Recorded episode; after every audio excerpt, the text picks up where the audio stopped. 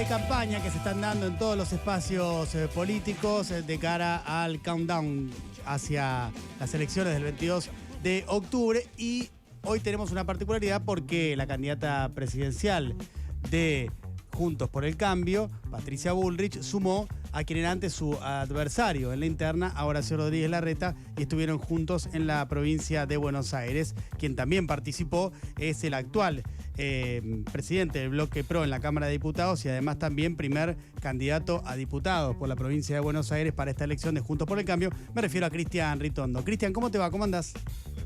Hola Diego, ¿cómo estás vos? Bien, gracias por atendernos. Eh, Cristian, lo primero es, a ver, de tu termómetro, tu sensación, ¿cuánto crees que sirven este tipo de eventos, de verlos a Bullrich y a Larreta juntos, después de que para la PASO hubo eh, declaraciones muy fuertes que tensaron mucho la interna entre los dos espacios?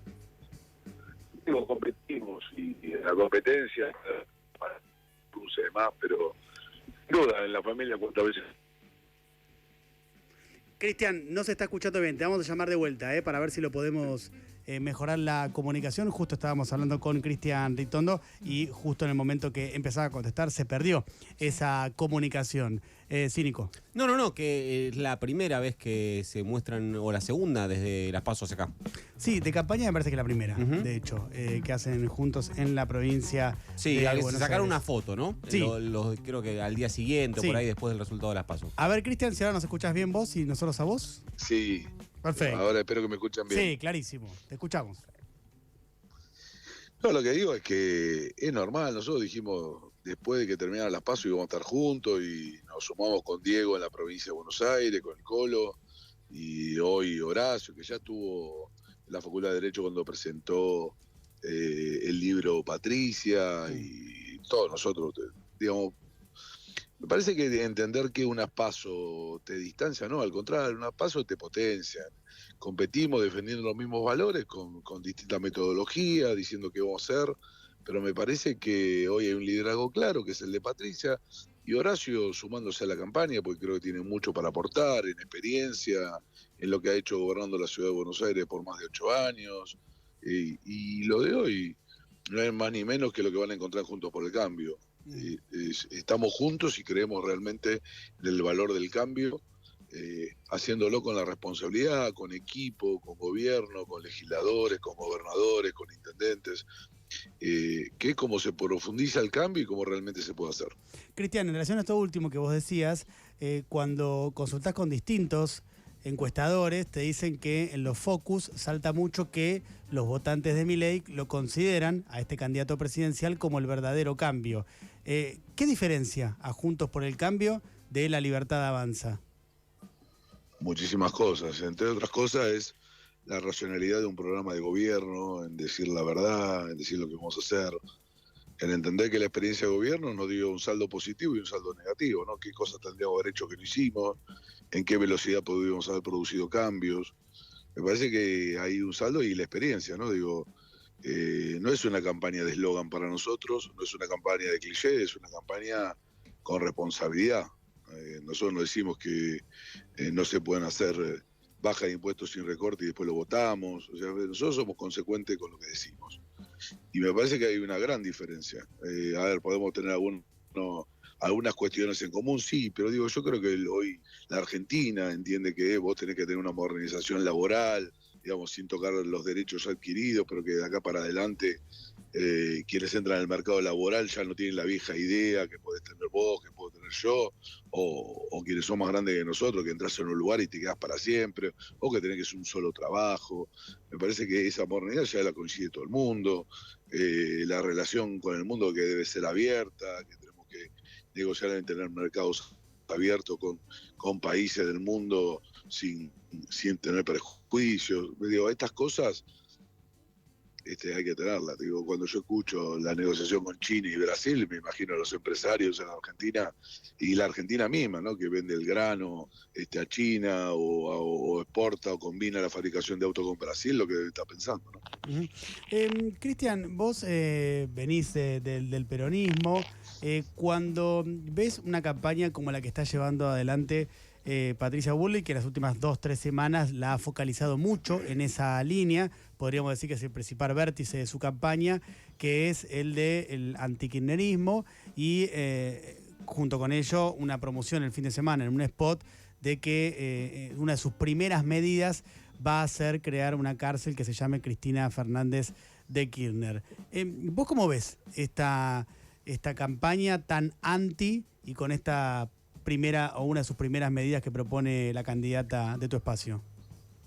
Yo soy profundamente antiquinerista, anti profundamente en el sentido de lo que representa el kirchnerismo y la forma de hacer política en Argentina, mm. que no tiene nada que ver con el peronismo, digo, es, una cosa totalmente distinta, tiene que ver con esta cosa de llevar eh, al disvalor como, como premio a la Argentina, el ascenso social está olvidado, eh, la posibilidad que el que más tiene el menos tiene a partir de la educación igual en hoy no existe, porque hoy la educación la maneja Baradel y los gremios, eh, el que produce en la Argentina deben producir, por lo menos lo que consume, eh, está sustituido por el plan y el que produce le ponemos un bloqueo y lo defendemos.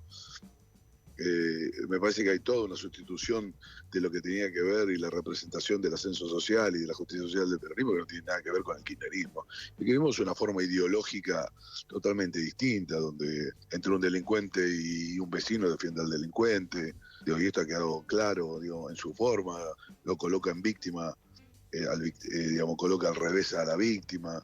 Así que yo absolutamente creo que en la Argentina hay que terminar con esta forma de hacer política. El kirchnerismo es igual al populismo.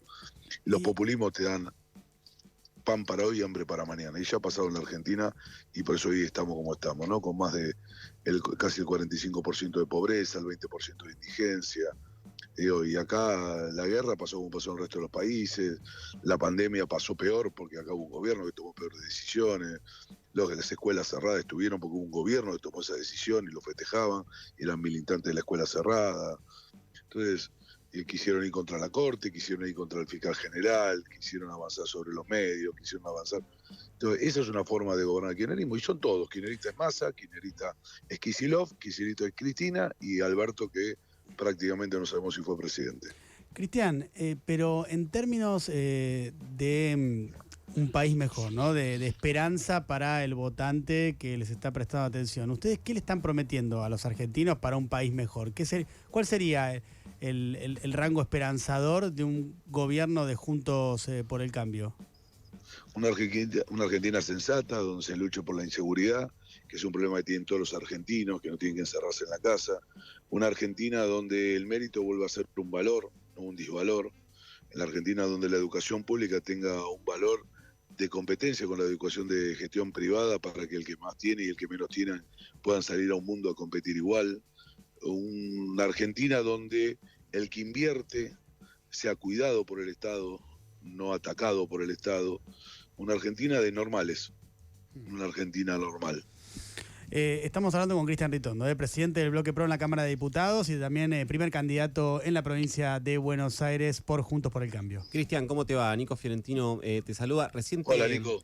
¿Cómo estás? Te escuchaba que decías que era inviable impulsar baja de impuestos sin que eso acompañe en algún segmento el, recorte del gasto público y mientras te escuchaba decir eso, que además fue uno, de los argumentos que usaron en la discusión por la eliminación de cuarta categoría del impuesto a las ganancias, también veo los spots de Patricia Burrich donde propone, entre otras cosas, reducción de impuestos y la eh, eliminación de retenciones. ¿Saben dónde van a hacer el recorte para cubrir ese bache fiscal que va a dejar la baja de impuestos y la, eliminación de retenciones? Y sin duda una Argentina que tiene que ser mucho más normal, donde vos eh, pagues los servicios que tenés que pagar, en los recortes. Mira, yo te doy un solo ejemplo. Yo fui ministro de Seguridad de la provincia de Buenos Aires. ¿Sabes cuántas subsecretarías yo tenía? O sea, cuántos funcionarios subsecretarios, que esto se emplea con tres directores provinciales más tres directores eh, de carrera. Seis. ¿Sabes cuánto tiene hoy Bernie? No. Dieciocho. ¿Vos te parece que todo ese gasto que significa que cada uno tiene su gabinete de asesor y demás, significa mejoras en seguridad, no, si no preguntáselo a los bonaerenses. No, no, no estoy, mejor. estoy de acuerdo con vos. estoy de acuerdo con vos, pero vos, vos sabés, Cristian, que... cuando vos multiplicás esto en el gasto público Pero digo, es solamente el ejemplo de la cantidad de cosas que la Argentina tenemos que, que empezar a cortar, a tener un gobierno austero, a que sea ejemplo, a que el que te ve de afuera sienta que cada uno muestre también que alguna vez en la vida tuvo un trabajo privado, que aparte del trabajo privado pagó alguna vez un sueldo, que significa haber estado del otro lado sabiendo lo que cuesta el banco, tener empleado, pagar los impuestos, pagar... Yo creo que ese es un tema, porque acá que produce la Argentina, desde el que tiene un negocio hasta el que tiene una pyme, al que tiene una empresa más importante, está lleno de trabas. El Estado le pone trabas y el Estado es como que es el enemigo y el Estado tiene que ser el amigo. Ahora, ese eh, hombre tiene que producir trabajo para los argentinos. Cristian, volviendo a la, a la, pregunta. pero, es un país normal, que lo ven en los países más progresistas y si querés más de centro liberal. Digo, el privado que invierte uno lo tiene que cuidar. ¿Para qué? Para que produzca trabajo, inversión en la Argentina, pague impuestos normales, y eso es lo que tenemos que hacer los argentinos. Yo eso lo entiendo, pero cuando vos vas a los números, y acá, acá es lo importante, porque uno eh, entiende que eh, en un país con 40% de pobreza, la ampliación de algunos departamentos del poder, de algunos poderes ejecutivos puede hacer ruido. Cuando vos vas a los números, por ejemplo, te doy un solo dato. El funcionamiento de todo el poder legislativo completo, poder legislativo es el 0,17% del PBI. Solo la retención a la soja es el 1,6% del PBI. Es decir, es ocho veces más más. Por eso digo que hay veces que terminan un eslogan, lo del recorte. Lo del recorte no, pero no tienes un eslogan, porque no, es el único tema. Vos tenés la representación de todo lo que tiene que ver con el gasto. A ver, ¿estamos seguros que todos los que cobran planes sociales son los que lo tienen que cobrar? ¿Estamos seguros que pasarlo a un seguro de desempleo, focalizando en que los más jóvenes pueden recuperar un trabajo privado rápido, no lo tenemos que hacer? ¿Estamos seguros que el gasto del Estado en vehículos y en todo lo que tiene que ver esto, no es el gasto legislativo, porque el gasto político no está en la legislatura. Si vos ves los cargos políticos, tienen mucho más gasto. Solamente, eso, para decir una dos, protocolo eh, este año gastó 6 mil millones de pesos. Mm, mm. Eh, protocolo ceremonial del gobierno nacional. Digo, entonces me parece, pero que eso tiene que acompañar el símbolo de la autoridad con el recorte del gasto. Y después tenés que eh, elegir qué impuestos son progresistas en el sentido que lo pagan los que más tienen y que pierden sentido. Entonces no es lo mismo discutir ganancia que discutir IVA. Hmm. Ahora, vos cada vez cada ingreso que sacás, cada ingreso que sacás, tenés que producir o un recorte o otro tipo de ingreso. Y esto es lo que se llama una reforma tributaria en serio en la Argentina. Hmm. Ahora, em, Cristian, primero una opinión, si me permitís, en base a esto que, comentabas. Todas, las opiniones. Em, hay, algo ahí que em, me parece que uno puede considerar, viendo los números, que es ínfimo la cantidad de gasto, como te decía Nico, en términos de presupuesto general, por ejemplo, cuando vos vas a ver el, Poder Legislativo Nacional en su totalidad. solamente son 80 mil millones. Pero sí entiendo perfectamente que eh, eh, en pos de un Estado más ordenado y más eficiente, eh, hay una cuestión, más allá del número, en términos simbólicos, que es importante y es representativa también. Pero me parece que sí está claro que... Si, Cristian. ¿Estás ahí, Cristian? Ah, ¿sí? ¿Cristian? Bueno, se, nos cortó la comunicación con eh, Cristian Ritondo, pero en instantes la vamos a recuperar.